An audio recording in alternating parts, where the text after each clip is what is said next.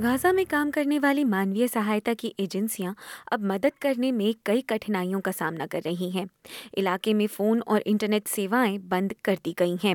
Israeli प्रधानमंत्री Benjamin Netanyahu का कहना है कि उनके देश की सेना युद्ध का दूसरा चरण शुरू करने वाली है, जो लंबा और भीषण होगा।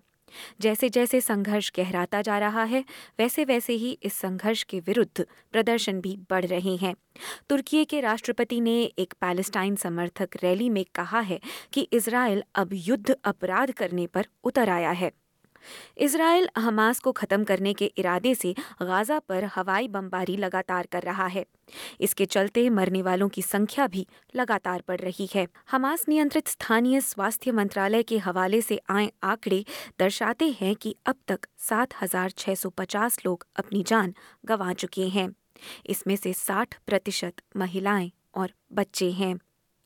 हवाई हमलों के चलते इलाके के सभी फ़ोन रूट बंद हो गए हैं और निवासी दुनिया से कट गए हैं। इजिप्शियन रेड क्रिसेंट के मुख्य सचिव रामियल नजैर का कहना है कि संचार माध्यम ठप हो जाने से मानवीय सहायता गाजा पहुंचनी मुश्किल हो गई है। Everyone has expressed their strong resentment of what's happening regarding the violations towards civilians and the targeting of medical workers and humanitarian organisations, in addition to cutting communications that hinders the abilities of the Palestinian Red Crescent and other humanitarian partners inside the Gaza Strip to do their role in the relief of affected people and treating the injured.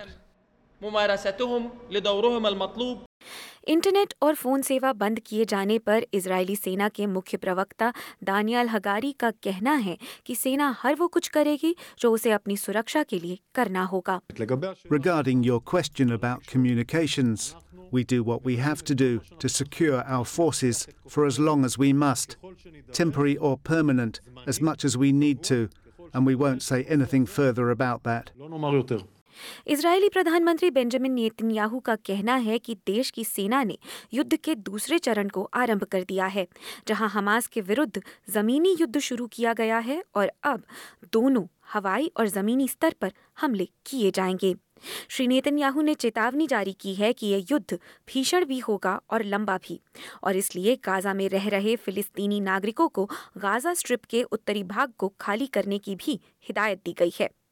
उन्होंने शपथ ली है कि Hamas द्वारा बंदी बनाए गए 200 लोगों को इन अभियानों के दौरान बचाए जाने की हर संभव कोशिश की जाएगी। The war inside the Gaza Strip will be long and difficult, and we are ready for it.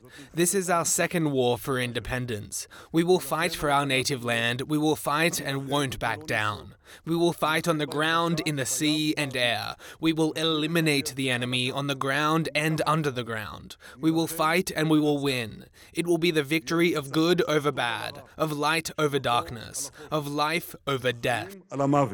संयुक्त राष्ट्र मानवाधिकार हाई कमिश्नर वॉल्कर टर्क का कहना है कि पिछले 24 घंटों में गाजा पर की गई इजरायली बमबारी ने संघर्ष को त्रास और हिंसा के एक नए स्तर पर पहुँचा दिया है। श्री टर्क ने यह खास कहा कि संचार माध्यमों के बंद किए जाने से गाजा के नागरिकों का खतरा अब गहन हो गया है। Israeli strikes on telecommunications installations and subsequent internet shutdown have effectively left Gazans with no way of knowing what is happening across Gaza and cut them off from the outside world. We remind all parties of their obligations under international humanitarian law and international human rights law. इसी बीच इस्तानबुल में हुई एक Palestine समर्थक rally में तुर्की के राष्ट्रपति रिसेप Tayyip Erdogan के बयानों के बाद इसराइल के विदेश मंत्री इलाय कोहन ने सभी तुर्की राजदूतों को अपने देश लौट जाने का आदेश दिया है हज़ारों लोगों की इस रैली में एक घंटे चले भाषण में तुर्की के राष्ट्रपति ने अपने उस दावे को दोहराया कि हमास एक आतंकवादी संगठन नहीं है और यह कि इसराइल गाजा का अधिग्रहण कर रहा है Just as Netanyahu is a terrorist, Hamas is a terrorist organisation as well. Shame on you. Israel will declare you as a war criminal to the world. Right now, we are making preparations for this. Suçlusu olarak dünyaya ilan edeceğiz. Hamas एक फिलिस्तीनी सैन्य और राजनैतिक समूह है जिसने 2006 के आम चुनावों में गाजा में सत्ता हासिल की थी। उसके मुख्य उद्देश्य के अनुसार वह एक फिलिस्तीनी राज्य की स्थापना करना चाहता है और इसराइल के अस्तित्व के अधिकार को नकारता है। हमास अपने आप में ऑस्ट्रेलिया कनाडा, यूके और यूएस जैसे देशों में आतंकवादी संगठन घोषित किया गया है। कुछ देशों में केवल इसके सैन्य अंग को ही आतंकवादी समूह माना गया है।